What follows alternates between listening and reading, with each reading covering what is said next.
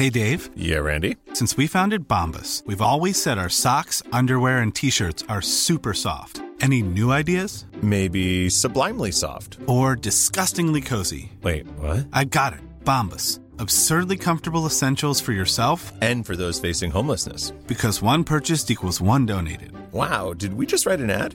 Yes. Bombas. Big comfort for everyone. Go to bombas.com slash ACAST and use code ACAST for 20% off your first purchase. Ryan Reynolds here from Mint Mobile. With the price of just about everything going up during inflation, we thought we'd bring our prices down. So to help us, we brought in a reverse auctioneer, which is apparently a thing.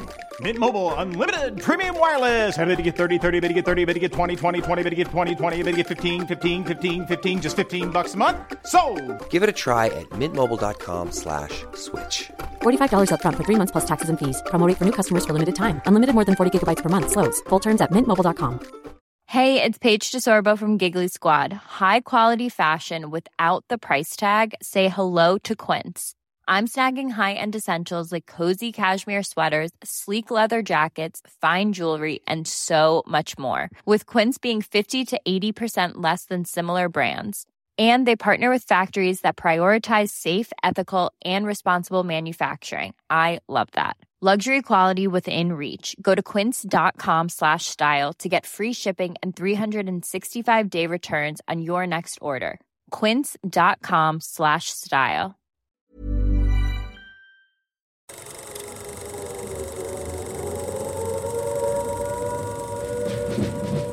Welcome to the Fighting on Film podcast, the podcast all about classic and obscure war movies, from the Normandy landings to the days of chivalry and swords. If it's been captured on film, we're going to try and cover it. I'm Robbie of RM Military History. I'm Matthew Moss of Historical Firearms and the Armourer's Bench.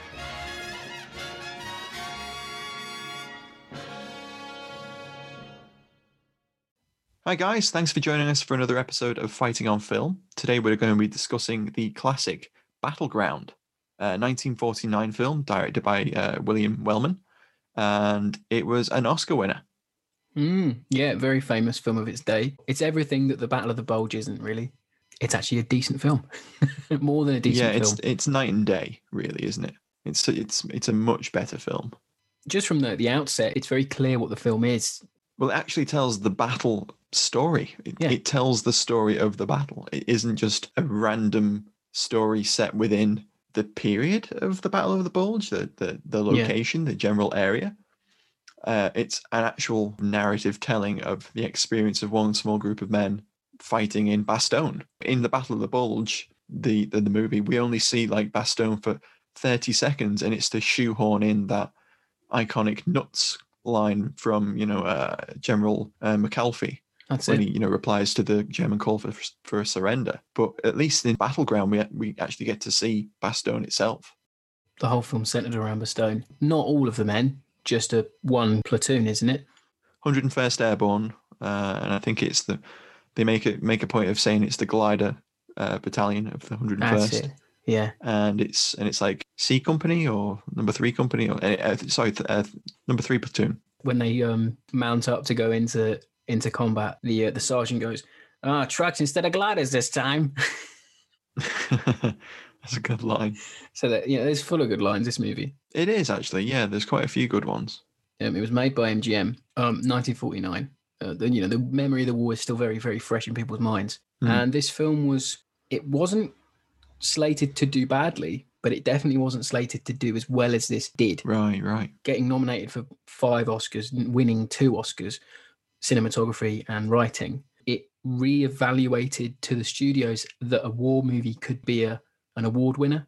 So I think after this, you see a, sh- a sea change, and this is a sort of a pioneer. Yeah, I suppose it's easy to to to forget that there've been a lot of war movies made during the war as you know as morale efforts or you know as as propaganda. And then after the war, I suppose they the studios thought, well, now everyone wants to see westerns and comedies and you know a bit a bit Mm. of lightheartedness. They perhaps aren't audience or cinema going audiences aren't going to be too interested in a gritty war movie. And apparently, Battleground proved that that wasn't the case. That audiences were interested in it, and I think Mm. I read somewhere that Battleground was like the most successful film for for the studio in like five years. I think it made upwards of four million. No small change back then. It's like the 1917 of its day. The, the amount of Oscars that it's nominated for today, this would be a, a, a blockbuster pick of the day. The acting as well is really good. It is. It's a it's a good cast. It's not a cast full of like well known people. I did also read that people like Robert Mitchum and, um, and a couple of other well fairly well known Yeah. actors were initially attached, but it, it swapped studio when one studio wasn't interested in producing it. It was meant to be done on RKO Pictures, um, Mm. but it, it swapped to MGM. And I think at the time, certain actors only worked for certain studios. Yeah, yeah. You, you can't get the big name like Robert Mitchum. I think he might have been a bit needless in this film, really, because Van Johnson, your main man, he was huge at the time. Um, he was, I think, he was third at the box office. Big draw. Yeah. Big, big draw. But the movie uses him quite well, though. I don't think they definitely don't pin the whole film on him. No, it's quite an ensemble piece, really, isn't it? When you Mm. think about it, considering that the cast isn't, you know, big names, but they're you know they're good supporting actors. And Definitely. you got um, James Whitmore in there, who's who's great as a, as a like grizzled Sergeant Kinnie. um, sergeant. Yeah, He's very Mhm. um, archetypal sergeant, isn't he? He's chewing tobacco. Things that we'll talk about more about him later. You've got uh, cliches of soldiers in this movie. You've got like an old guy who's waiting to be shipped back to the, retire. Yeah, shipped back like, to the yeah, states. get his discharge. That's it. You've got a guy who lives in Los Angeles, Rodriguez. played by uh, Ricardo Montalban, who was famously Khan in Star Trek: Wrath of Khan, Oh, well, there you go. which is the best Star Trek movie. Khan on the bulge. Khan Dens. Sorry. Khan ten. Oh my god! And then there's a couple of other faces that you recognise but can't put a name to instantly. Directed by uh, William Wellman, as I mentioned, who was a uh, World War One fighter pilot for the uh, American Expeditionary Force, Wow. which is pretty cool. Yeah. Probably well known for his his 1927 film Yep. Wings. He uh, picked up the first ever Best Film Oscar for that. Wow, I didn't know that. That's cool. Which and then, yeah, the, the pedigree this movie has, the sort of the the people who are involved in it. It's no wonder it did did as well as it did when you think about it. Well, yeah, I mean, well, Wellman on his own had directed like a series of really like well received films, you know, like Public Enemy with uh, James Cagney Oh, yeah. and uh, A Star Is Born, which won an Oscar. You know, the the the direction and the cinematography of, of Battleground, despite being filmed in a studio, I suppose when you think about it, like that fog, the snow, the enclosed space of the Ardennes Mm. with the trees, it's all very claustrophobic anyway. Yeah, it lends itself to a, a studio piece. Um, uh, unlike the Battle of the Bulge, it, which chose to shoot on location, rightly or wrongly, In Spain, in Spain. Yeah, famously in Spain. You don't need to know that. You know that it's the Ardennes because it's snowy. There are trees everywhere. It's foggy. It's clearly the Ardennes. it feels cold. It feels cold. Yeah, it does. unlike the Battle of the Bulge, it feels cold. You can feel when like James Whitmore's Sergeant Kenny is like struggling with his like trench bitten feet, you Yeah. know, he- and he's stumbling around, and Mm. we get those really nice close up shots of his feet like shuffling through snow, That's it. Yeah. and you, and you just you just feel like the you know the unpleasantness of being stuck in the in the middle of the Mm. Ardennes in the dead of winter, and having to survive basically. And they also do a, a better job in this movie of conveying their cold than the Bulge. yes, In the Battle of the Bulge film, they all just had on M43 jackets, and that was it. But in this film, they've got their long johns, they've got their jumper, they've got Mm. their M43 on, then they've got their greatcoat on, and if they're lucky, they might even have a blanket over over that. and they discuss like uh, galoshes as well, you know, like rubber boots and stuff. Gotta get your galoshes, guys. We're going up to the front. They all, they all do talk like that. I'm not I'm not just taking the piss. For once, Robbie's American accent is right on right on the money. Even Van Johnson, he's like, oh boy, like come on, guys. Yeah, they're kind of you could sort of describe them as being uh, a little bit caricaturish, but I think it's more of a pastiche. So it was written by um, Robert Pirosh, Yep. who was a uh, a combat veteran that was, you know, he fought during the Battle of the Bulge. He wasn't with the 101st, No, um, but he was a combat veteran. yeah, and he was involved in the units that pushed through to relieve Bastogne. Yeah, and that that's echoed at the end of the film as well, isn't it? When Mm, they push through. It is. So I, I think a lot of a lot of the the writing is is based on his own personal experiences, and he would have known how people spoke to each other. Yeah, yeah. When they're being soldiers, for want of a better term, you know, they're, they're interacting with officers, taking orders. They're very soldierly. But when they're with their mates, the banter, camaraderie, they're taking the Mickey out of army sayings and things. You know, they keep going, "I found a life in the army," Yeah, yeah, that's one of the lines he'd like to repeat for hours. Isn't it? Yeah. It's really, and it's um, it's a funny line. you know, they're they're making a mockery of why they signed up. you know, at the start, they go, "Oh, remember the the lieutenant that said any man that leaves his gas mask in Normandy is going to be up for a court martial?" And they all laugh because they've not had a gas attack. They're all saying, "Use your gas mask for extra." Yeah, like they're carrying cognac in in, That's the, it, in yeah. the respirator cases, aren't Came they? in lucky for that cognac we liberated. And then when they get in the truck to disembark for Bastogne, the um the same lieutenant comes up to the new guys and is like, "Make sure you got your gas masks. Could save your life. Save your life one day, kid." And they all look at each other like, "Oh God, here we go again." Yeah, and there's that great scene of them sort of like marching into the Ardennes, and they're they're starting to like feel the weight of their packs, and you know, they just you just start seeing like gas Oh, yeah, masks the landing on the you know the side of the road in the ditch. Yeah, it's great. It's great. But those um those gas mask bags that the Americans have, you could fit a lot of stuff in them. A lot of gas masks got slung, didn't they? So it's a nice little inclusion. I mean, you can tell someone wrote this with care, wrote this with res- respect foremostly, I think. And uh, a la Theirs is the Glory, 20 um, veterans, 101st Airborne veterans, were brought in to um, whip the actors into shape at a boot camp. Veterans were paired up with a member of the cast, and they just like ran them through like Yeah. how they would have. I mean, some of the cast were actually servicemen. I'd say Whitmore was a Marine.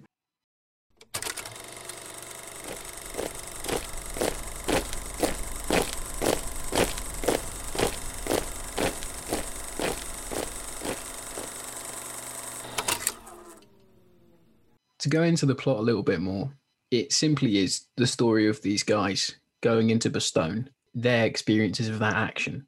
I think it's done very, very well. Um, it tells the story of the Battle of the Bulge from their perspective, which makes it a tighter film and it makes you care more because of Battle of the Bulge. I mean, we're going to do a lot of comparison, I think, but I think you have to really, don't you? You can't you can't discuss this without referencing how bad Yeah. Battle of the Bulge actually is. there's too many characters in that for me to Yeah. care. And famously, I really didn't care about anyone in that film, but I really end up rooting for these guys. Yeah, you become invested. Really do, because they've all got their own little story. They've all got their own reasoning for why they're fighting. So the older GI, he's um, what was it, Matt? What was it called? He's waiting on his uh, uh, dependency discharge for his sick wife, so he's going to go it. home and look after his wife. Yeah, and he's really excited. Yeah, he's, he, he cannot wait to get out. Yeah. I think he's called Pop, Um, isn't he? Yeah, they call him like Pap or Pop throughout. Like it's just like reference to how like he's older than the rest of them. Mm. The character development within the film so much better than the Battle of the Bulge. Oh, like yeah. the characters in the Battle of the Bulge sort of like spiral around, almost sort of like devolve rather than evolve. Mm. But whereas with Battleground, you know, we we see um, Van Johnson's character step up into the the NCO role that he doesn't yeah. really want He's PFC, isn't he? yeah, he's a bit of a Jack the lad, um, not too interested in being a, an NCO, and you know gets thrust into the role when the when the when the, the, the squad leader gets wounded. when he gets um promoted, um, he says, "Where's your helmet, kid?" And he goes, "Oh, I lost it, sir." And he goes, "Try this on for size, Sarge." And it's very, uh, it's cheesy, but it's is. not at the same time. Like I can forgive this movie for any of its cheesiness, any of its humor that doesn't quite land, possibly because it's not the Battle of the Bulge film. Like it just gets a free pass.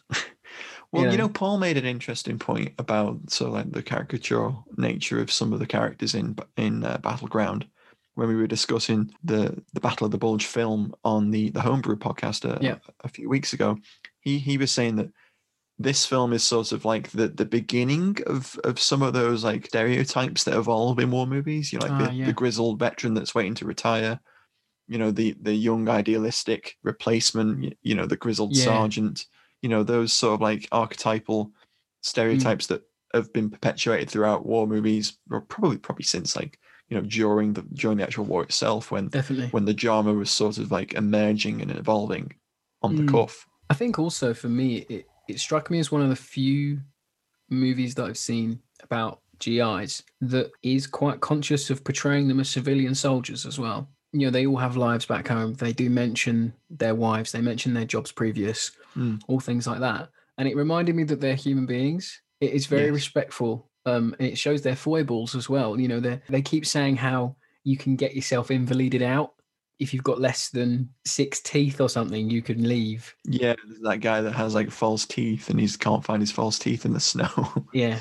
And he keeps clicking. That's Yeah. his whole thing. They've all got their little quirks. they do, yeah. And there's that, you know, there's the the sort of like country bumpkin stereotype where he's like, Comet That- yippee, yeah, he keeps singing that, and you know, and he's like, that's for dang sure, you know, and that's for sure. That's for dang Exactly. sure. so you get all these kind of little quirky parts of these They're characters. aren't they? Oh, yeah. So that that, that immediately gives the, the the writing of the film is is instantly better than anything in the Battle of the Bulge.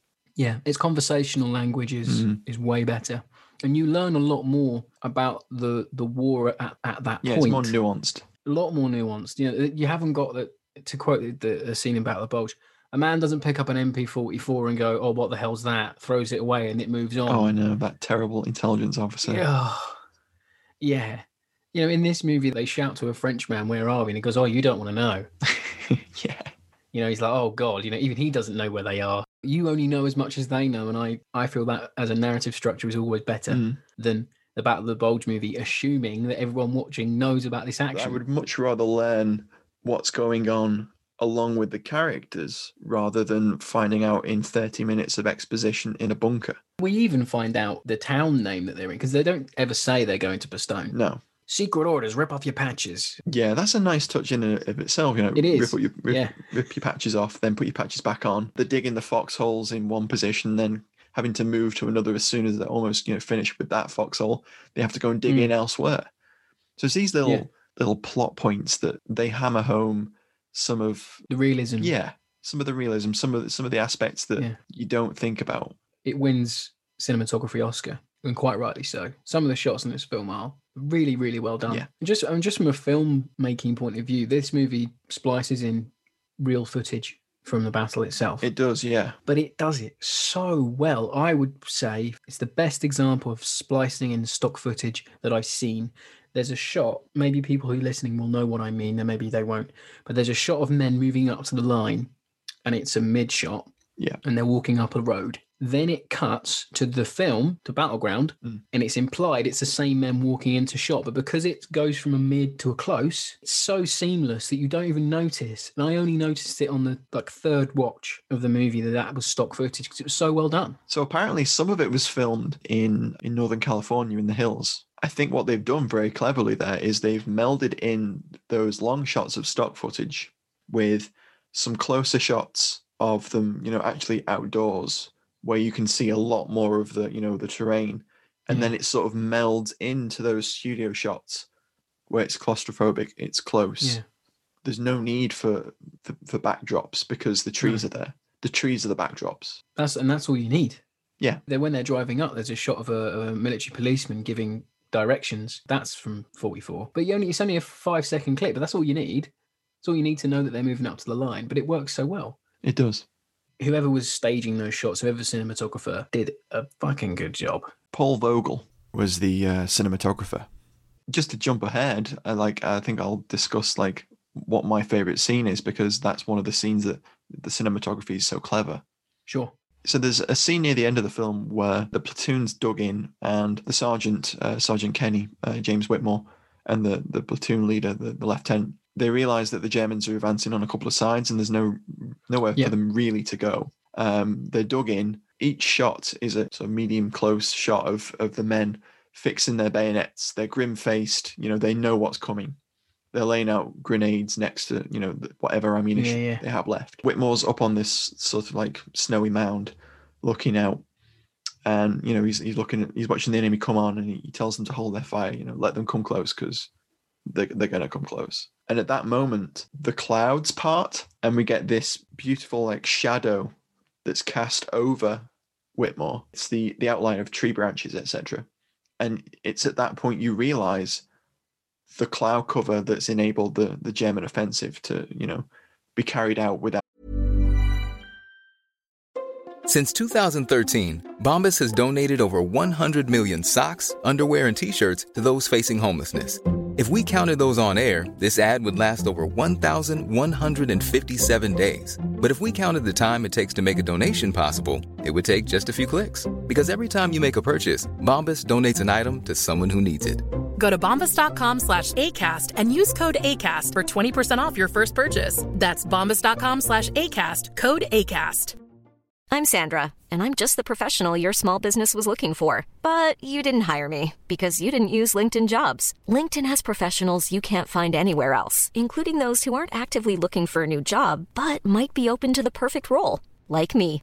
In a given month, over 70% of LinkedIn users don't visit other leading job sites. So if you're not looking on LinkedIn, you'll miss out on great candidates like Sandra. Start hiring professionals like a professional. Post your free job on linkedin.com/people today.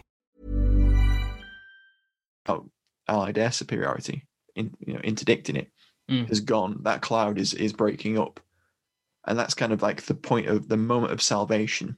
And you know, Whitmore's ecstatic, and the squad individually realizes, and they go from this like grim like determination to just being Yeah. ecstatic that Pure joy, isn't it? yeah that Yeah. you know they're going to get air support they're going to get resupply those scenes follow on and there's you know there's some nice uh stock footage It's a great montage as well. speaking of montages the film rounds off combining stock footage and close-ups of the characters Yes, yes. you know you know some of them firing on the move like like i think the sergeant's like giving orders but over the top of it it's sort of like spliced in with footage of like artillery firing mortars firing yeah, um, an M1919 rattling off a belt. You know, there's all these Yeah. like, little. iconography, isn't it?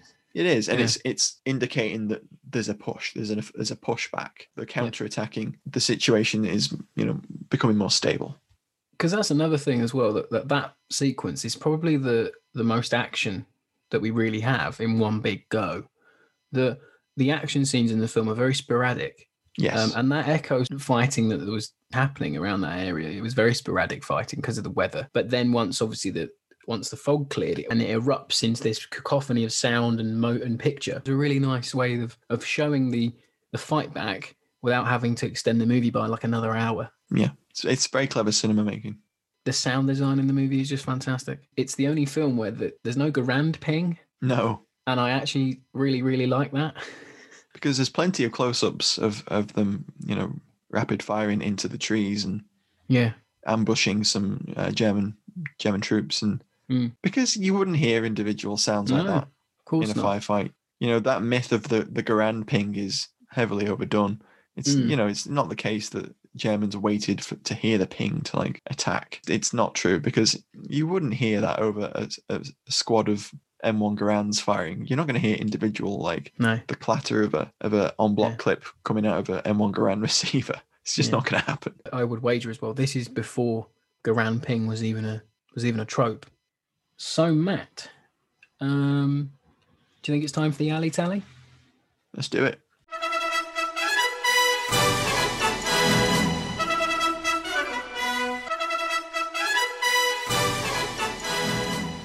Have you got a alley pick this week? I think my my pick for uh, the alley tally this week would be the um the M45 quad 50s opening up Ooh. when the Germans bomb Bastogne. Yeah, How often do you see an M45 quad 50 going at it? You just don't see it in films. Like yeah, no, that that blew me away. I was like, I was not expecting that to, to pop up. If you're not familiar with what an M45 quad 50 is, it's basically four 50 caliber machine guns mounted on a um, electronic powered mount that allows you know the, the four guns to sort of like track fast moving aircraft and these things put out about 2000 2300 rounds per minute blimey. yeah they put out significant firepower Yeah. and you get a you get Yeah. a couple of nice little shots of that in in, in battleground Yeah. and there's a nice little bit where they go well that's it you know and like because they run out of ammo Yeah, because it goes through it so quick. yeah but that's that's my pick for this week That's a great little pick. I love it. My uh, my alley pick this week is basically everything that Sergeant Kinnie either does or is wearing or has about his person. He he's walking alley.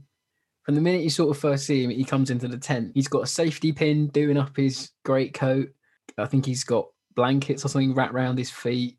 And he's chewing tobacco and he like spits tobacco every time he talks. yeah he's chewing that he's chewing that tobacco constantly isn't he And then I thought, oh, this man can't get any more alley. Like he just can't get any more alley. You know, the way he talks, the way he is with his men and all that kind of thing. And then Yeah. later on in the movie, he brushes some snow off of his Thompson Mhm.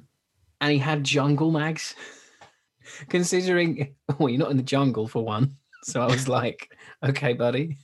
And I was thinking, that's got to be the worst thing to have in a muddy, snowy environment. Well, he just he wanted those rounds on hand. He did. So, yeah. for the listeners' benefit, if you don't know what uh, Jungle Mag is, it's two magazines taped together, with one the reverse of the other. So once you empty one magazine, you can you can drop that mag, swap the mag around, insert the underneath one. It's it's highly alley. It's an alley drill. It really is. Yeah. A, you know, it's a, it's a it's a pro move. But even the way he fires is Thompson as well. Like he does that whole he does this bit where he's like I think he's shooting at some men that are running through a clearing, Mm. but he's sort of behind a little hillock, but he sort of leans up and does like a sort of gangster style, like gives him a burst. It clearly someone who has used a Thompson before because they know exactly what they're doing. Like he clearly was ex-marine. For the discerning viewer, you'll notice that that's an M1928A1 Thompson. Yep. And you can tell that by the fact that it has the cocking handle on the top of the receiver, not the bottom of the receiver. And it also has a Cutts compensator as well, which the M1 and M1A didn't really have because, you know, cost cutting. Yeah. I think a Cutts compensator was like $5. Oh, can't spend that on our Valent GIs.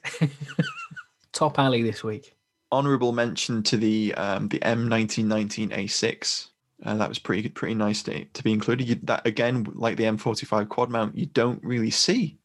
No, you don't. 1919A6 is very often No. in films. No. It's always a BAR. We do see a BAR very briefly, but we don't really see one firing. No, you don't. It's nice that sort of all the winter gear you see as well. That's really well done. Mm. Um, I just like the I like all the individual touches. Like some men have scarves, some don't. Some men have got genuine GI issue um, winter gloves. Some just have woolen Mm. gloves, probably sent from home. Another atmospheric touch that I liked that made you feel the cold was uh, when the guy can't open up his bandolier Oh to yeah, pull out an yeah. en bloc clip That's it. Yeah, because it's frozen.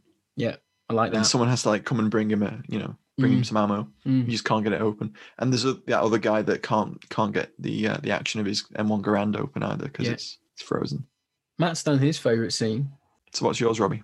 Well, my favorite scene is well, I say it's favorite scene. It's more like a favorite section because it it, Mm. it keeps coming back. Van Johnson, who's called Holly. So Holly and the uh, replacements uh, put on watch. What's the password? Oh, it's Jitterbug.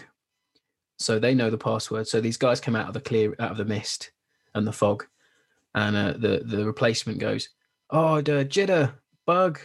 Um, so they they meet the guys and they're asking like where they are, and they, obviously the replacement's just willing to tell the the lieutenant like where they are. So he goes, "Oh, is there a bridge up there?" He goes, "Oh yeah, just like down the road there. There's a bridge." And Van Johnson is just looking sort of a bit apprehensively, like, Yeah. okay. But he doesn't really say anything because obviously, why would he? And then later on, they go, "Oh, the bridge was blown up. They must have been German commandos."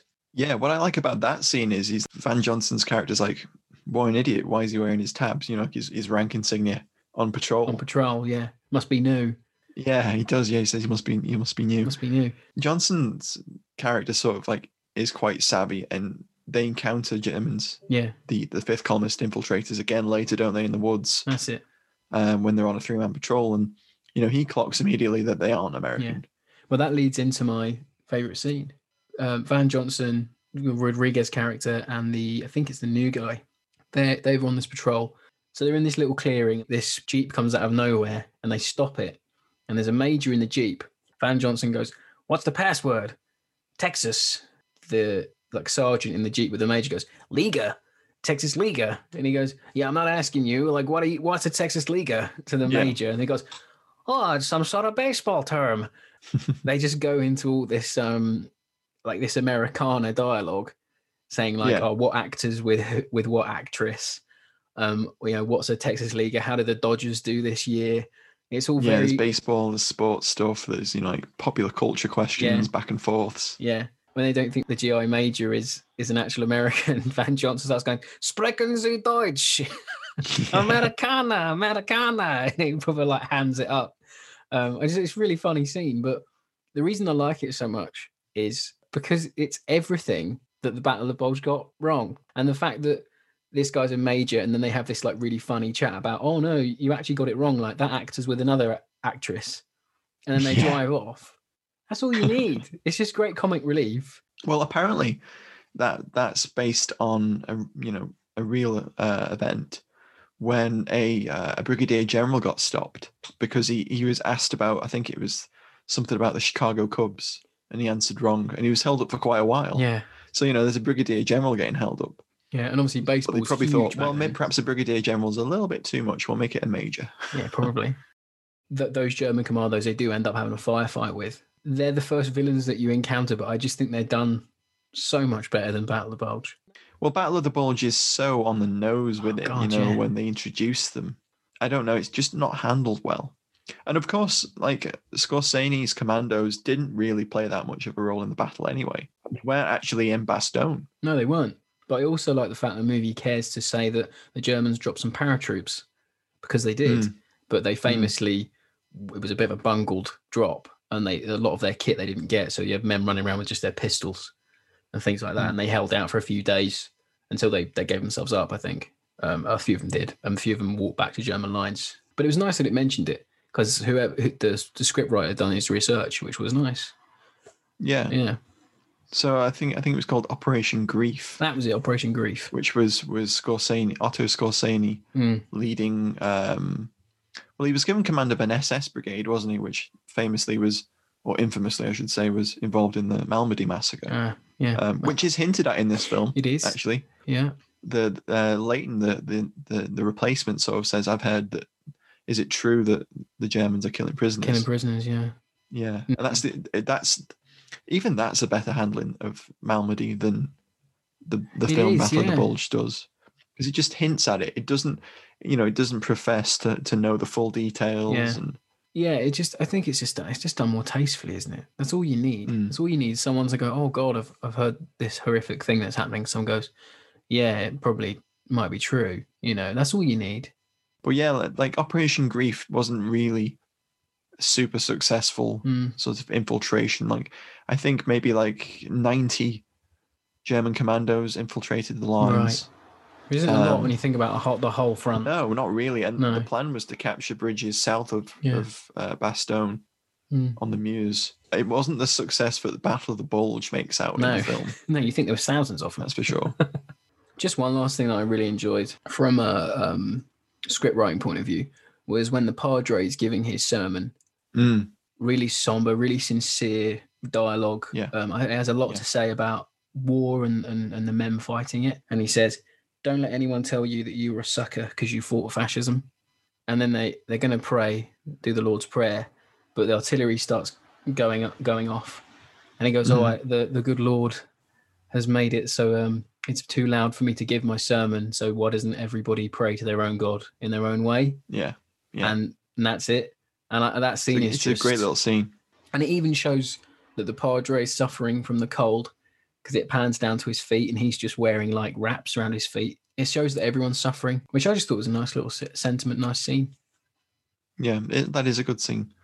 Another one of those nice, nuanced scenes I thought is near the end where they're calling on the walking wounded to uh, draw rifles and head to the front Yeah, because the situation's getting dicey. yeah, And in the hospital, one man says to one of the one of the squad members that's been wounded in the shoulder that he isn't qualified on the M1 Garand. Like the last time he fired a rifle, it was the 1903 Springfield, um, Yeah. which is entirely plausible. Yeah, like rear echelon troops, you know, the the M1 Garand only entered service in, in 1937 through to 39. That was when it was f- feeding in.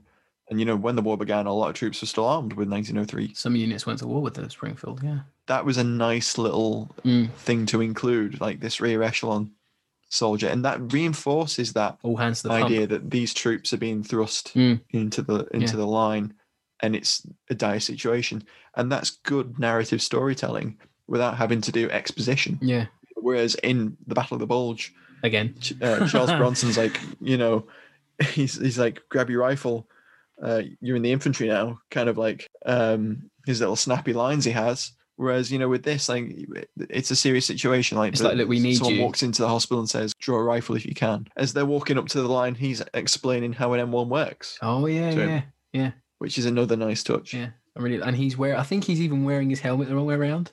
Yeah, maybe he is.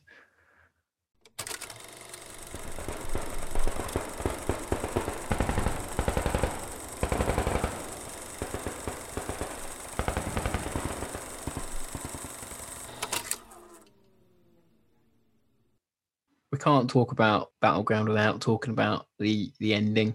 And they're really tired now. You know, they've been fighting for days, and they're at the side of the road, and the relief columns coming up. Real Shermans, unlike Battle of the Bulge. Um, so- yeah, that's not a Chaffee. That's a real Sherman. That's a real Sherman. Oh, I'm not a, I'm not a Chaffee. I'm a real Sherman. Sorry. Um, um, so there's Sherman co- with loads of troops laden on it, and they all shout, "Oh, have you got any spare cigarettes, pal?" You know, and they all chuck them cigarettes, and they give the the battered sergeant a, a cigar, and he's like, "Gee, Mhm. thanks." You know, it's like the first time he. It's the first time he's shown any real emotion for days. Such a lovely little change for him, um, and he just instantly like starts chewing on it.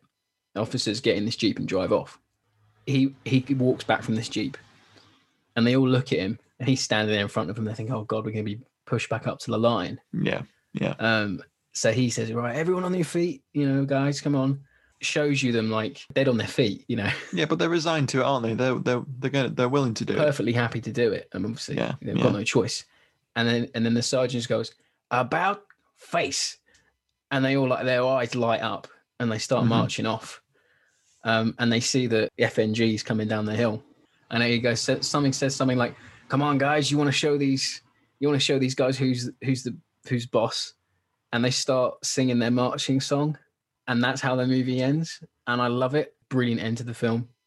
Um, they get a reprieve. They finally get to go home or go get some rest. So matt any any final thoughts on battleground? I think it's just a um, a far superior telling of the story of the Battle of the Bulge than any other film has ever really done. Mm. Band of Brothers does a decent job. yeah the, the two standout Um, episodes for me are are the bulge episodes. I think they're the, the well done. Um, but I think they they owe a lot to Battleground. I think. it, there, there are a lot of cues from battleground in there Mm. um well they're the, the portraying 101st aren't they so Exactly, and it's it's that vibe. It's that vibe that you that they create with the claustrophobic nature of the the fog and the trees and frantic and fighting snow. yeah Yeah, really well done um and it's it's a great film. we thoroughly recommend it here at FOF HQ again. If you haven't seen it, it's it's well worth a watch over this festive period. I think this is uh, Fighting on Film signing off once more. Uh, please uh, leave a review, a like, a subscription on whatever you're listening on, um, whether it be Spotify, Apple Podcasts, etc. Thanks for listening, guys. Ta ta.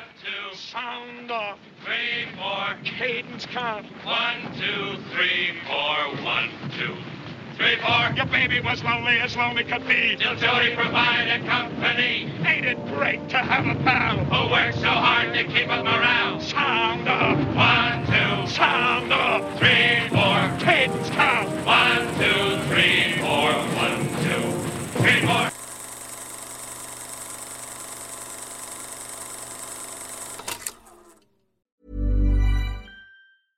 Hey, it's Paige DeSorbo from Giggly Squad. High quality fashion without the price tag. Say hello to Quince. I'm snagging high-end essentials like cozy cashmere sweaters, sleek leather jackets, fine jewelry, and so much more. With Quince being 50 to 80% less than similar brands. And they partner with factories that prioritize safe, ethical, and responsible manufacturing. I love that. Luxury quality within reach. Go to quince.com slash style to get free shipping and 365 day returns on your next order. Quince.com slash style.